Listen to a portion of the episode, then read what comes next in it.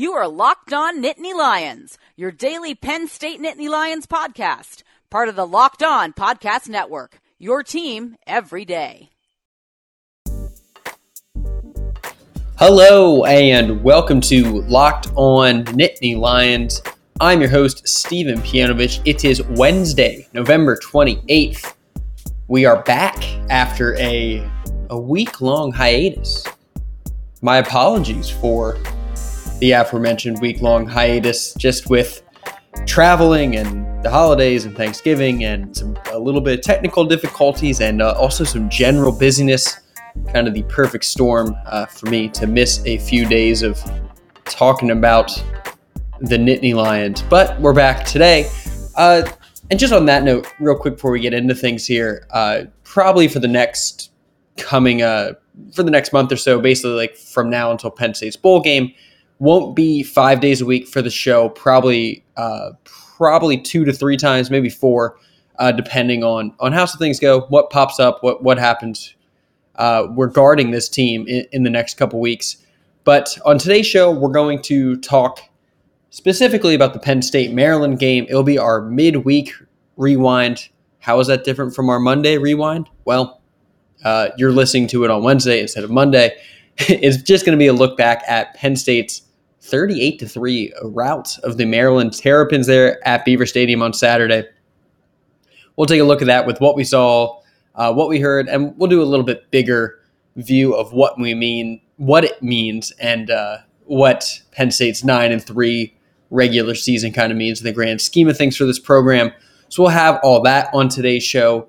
And uh, again, yeah, we'll probably have probably just have one more show this week, and then probably about two or three shows a week for the next uh, for about December here, leading up to Penn State's bowl game, wherever it may be.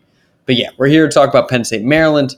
Uh, a few games out, so we'll take kind of a broader view of this one.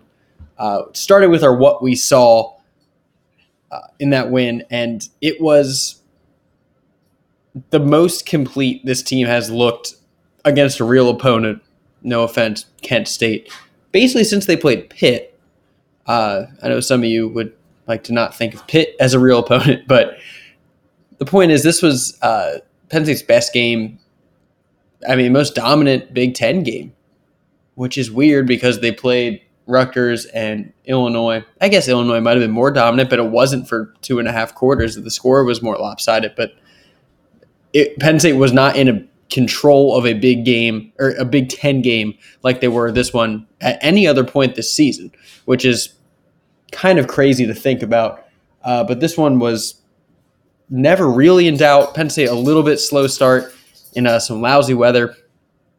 This is the only game I went to this season. Quick aside, man, I did not pick a good one to go to about freezing rain. Had to buy a poncho at McLanahan's. It all worked out. Had a couple.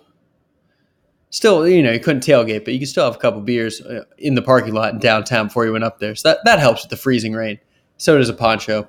Uh, but still, bad bad weather. Not a huge crowd even on senior day. But Penn State still put together a great game. And yes, we'll talk about this too. It was a proper send off for Richard Thomas McSorley III, also known as Trace McSorley, at Beaver Stadium. It was you look. Penn State has better wins this year for sure. They've beaten better teams than this.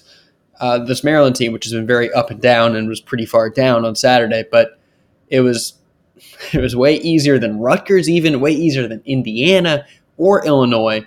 Uh, and it was a, a, better game and less nerve wracking game than, than Wisconsin or Iowa or App State, some of those other close games that Penn State beat against decent teams. So let's start with McSorley. Uh, we'll move on from there.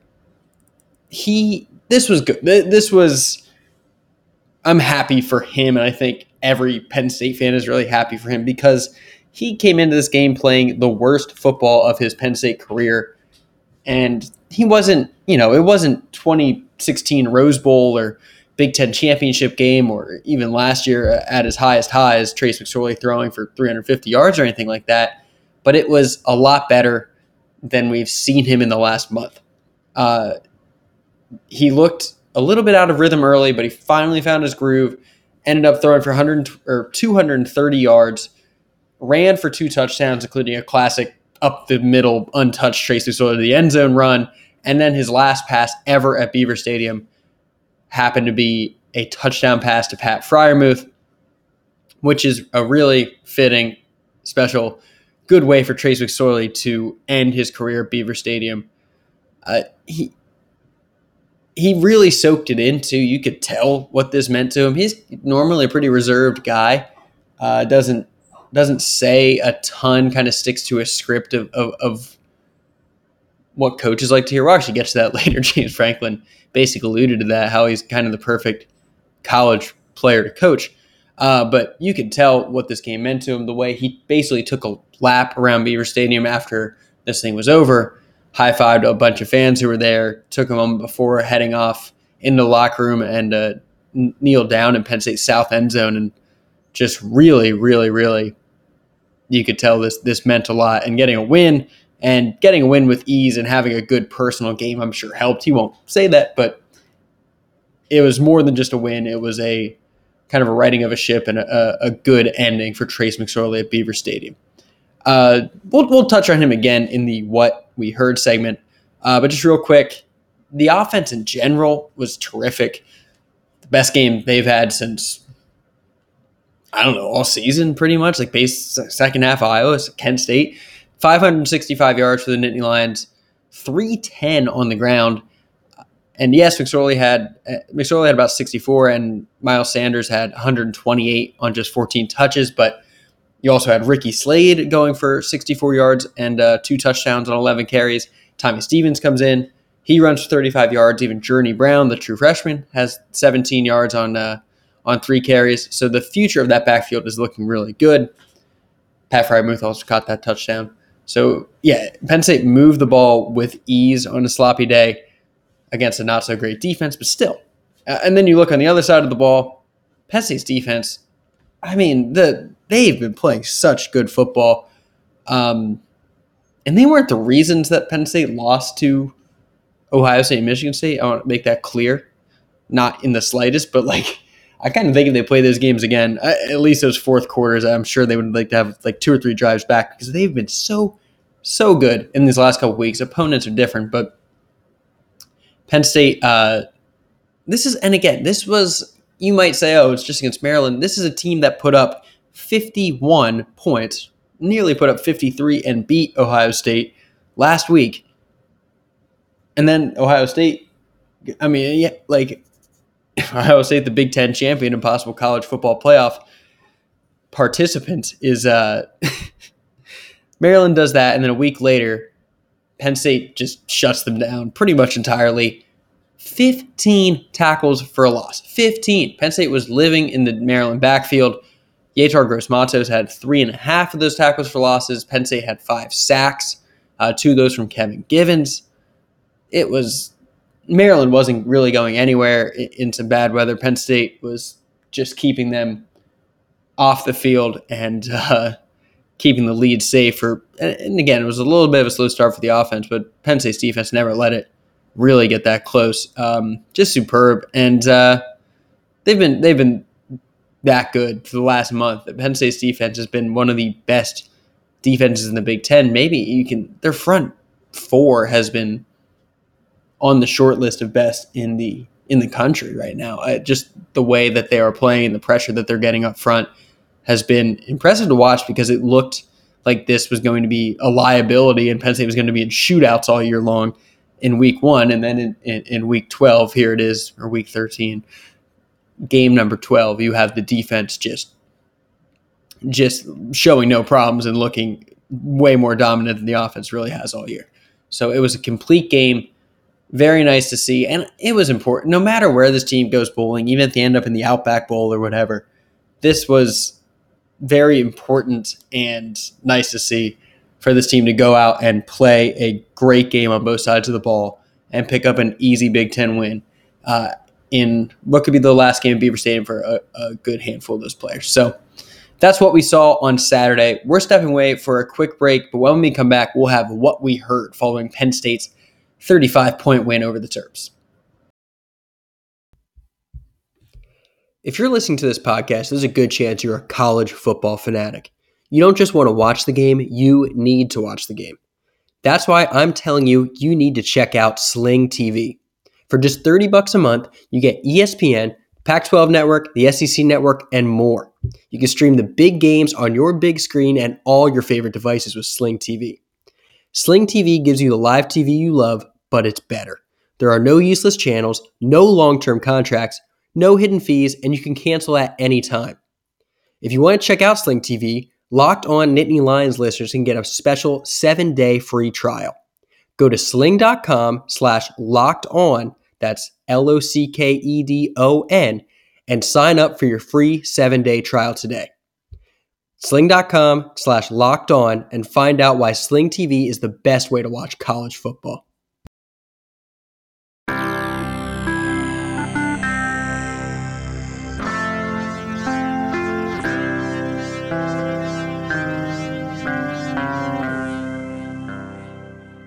Welcome back to the show. We're diving into what we heard is our midweek rewind here on Locked On Nittany Lions. So, what we heard after uh, Penn State's win over Maryland, quickly before we get into that, it turns out that James Franklin is not going to USC unless he's going there as their offensive coordinator. USC announced on Sunday it's keeping coach Clay Helton, uh, even after a bad season and uh, a loss to Notre Dame there on Saturday night. Trojans not making a coaching change this offseason. And James Franklin, even after I talked about this in my last podcast last week, he was asked again, basically was asked again about it on Wednesday, and he never gave a definitive answer of him not leaving Penn State and being the Penn State coach in 2019. So there are going to be other jobs opening up. James Franklin could very well be linked to them. He might even get linked to an NFL job. That is certainly not out of the realm of possibility. So these rumors might keep happening, and I'm not really sure exactly what James Franklin's trying to do. I don't know if he is interested in other jobs, if he's trying to get some money for himself and his coaching pool of assistants.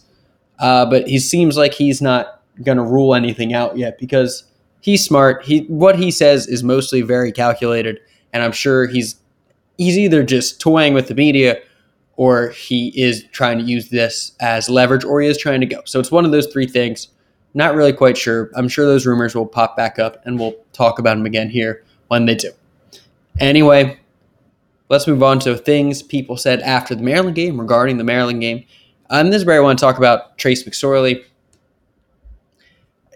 You have to be happy for him. I mean, they he's a little bit of a cliched college quarterback, but he's been so good for Penn State and was just the right guy at the right time for this team. Uh, he's not the most talented quarterback in the world. Will probably not be an NFL quarterback. Maybe he will. I don't know. Probably not. But he was the right person for this team and was just magical at times in 2016 and 2017. Not so much in 2018, but you still got to be happy as a Penn State fan to see him go out like he did in uh, in his final game at Beaver Stadium.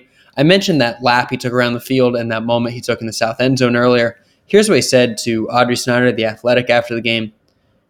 I got chills as it was happening. McSorley said, It's one of those times where you know you're never going to get it again, and realizing that in the moment you just try to enjoy it as much as possible. So there he was. And that's that's another thing. Like instead of this being a loss or of this being a really nail biting game, he was out of the game with more than 10 minutes left. He really had time to soak it up on the sidelines, to see his friends and family if he wanted to in the stands, and then could take that time to to walk around the field at the end there and do everything he wanted and needed to do. As I mentioned, he's uh, he can be a little bit the way people talk about him can be a little bit cliche at times. That's no different here with James Franklin's answer, but there is certainly a lot of truth in it and a lot of truth uh, to what Trace McSorley was, how good he was able to be and how consistent he was able to be in his three years as Penn State's starting quarterback. Here's Franklin on McSorley after the game. And I think obviously this night, you know, there was probably a lot of motivation and uh, had probably, you know, that probably helped as well. You know, the, the type of game it was going to be and the emotion behind it as well. You know, I, I think with Trace, it, it probably sounds, it's probably not going to be the sexy quote that you guys are looking for, but it's consistency. Tra- Trace McSorley is is you love Trace and it is what you want in all your players because he's the same guy every day. The guy hasn't had a bad day in five years. He hasn't had a, a, you know a day where he's had an issue academically or an issue with a girlfriend or an issue with family. and He's brought it into the Lasch building. He, he's the he's the same guy from the day he stepped on campus, in the recruiting process to now. You know what you're getting with him. It's uh, he's going to be a great teammate. He's going to be always a class act. He's going to be unbelievable downtown in the community. He's, you know, um, he's going to compete like hell on Saturdays, and he's going to prepare like like nobody else. You know, and I, and I think he's a great model for all of our young players, and I think he's a great model for college football in general. Um, just about how you go about your business. You know, he did it in high school. He's done it in college. He's going to do it at the next level. All right, so that is what we heard after Penn State's win over Maryland. We're stepping away for another quick break. But when we come back, we'll take a look at what Saturday's game means for Penn State. Stay with us on Locked On Nittany Lions.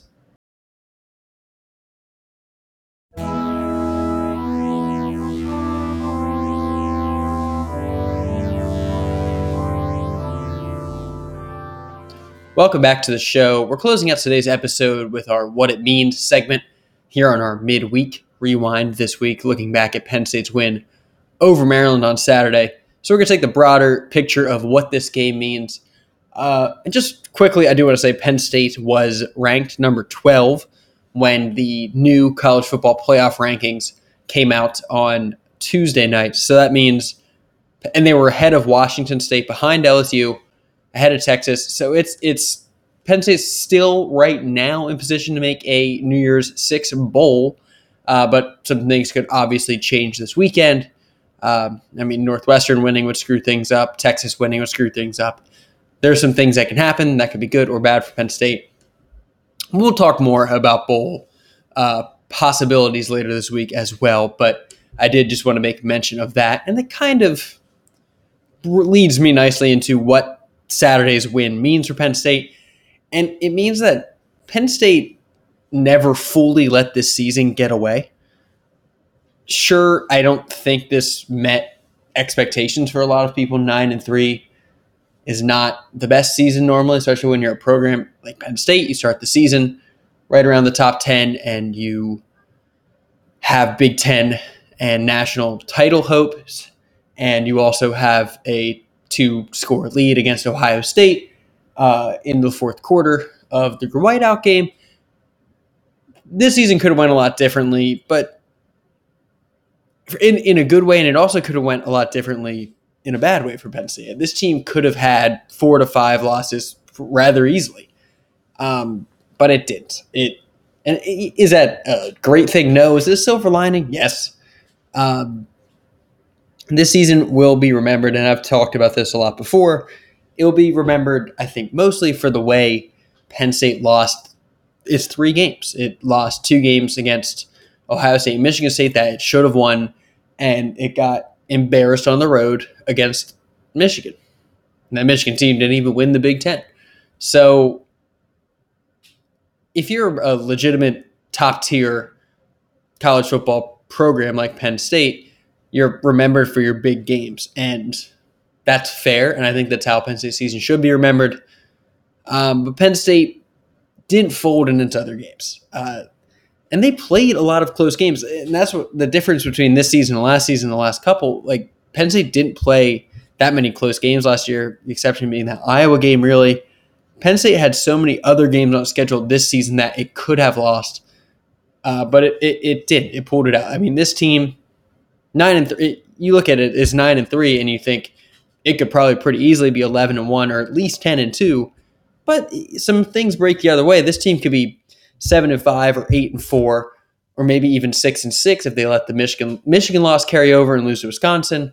They're a player away here uh, from losing to App State or Iowa. So sure, this team uh, probably should have been better, and it probably should be like a shoe in for one of these New Year's Six games that are still a possibility right now. Uh, and it never quite got to that eliteness, even after the Ohio State loss that James Franklin um, was talking about, but it took steps, like especially in the defensive side and, and a couple skill players on offense. It took those steps to show that it has to what it takes to be a continually good football team moving forward. And it also didn't let all of the losses snowball into a seven and five season the way it could have. I mean, after losing that Michigan State game, Penn State could have lost to Iowa a few weeks later after getting crushed by Michigan. They could, that could have had to carry over, and Penn State loses to an average Wisconsin team this year.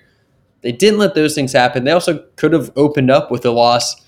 They were in position to lose and, and get upset by an upstart App State team. So Penn State didn't do that. So there is a little bit of a silver lining in this nine and three season. It leaves the door open uh, to another 10 win season, which would be Penn State's third in a row, something they haven't done in about three decades. But you're at the point where you, you look at this team and think it can be very good next year, even losing Trace McSorley, and even if some of their better guys on defense or maybe even Miles Sanders do end up going to the NFL draft, you still look at this team as a in position to be very good next season. And nine and three is is kind of tough sometimes if you're at a program where you think you can win the conference every year. Um, you know, if we're at a point where nine and three is a down year for Penn State, that's really good. That's great.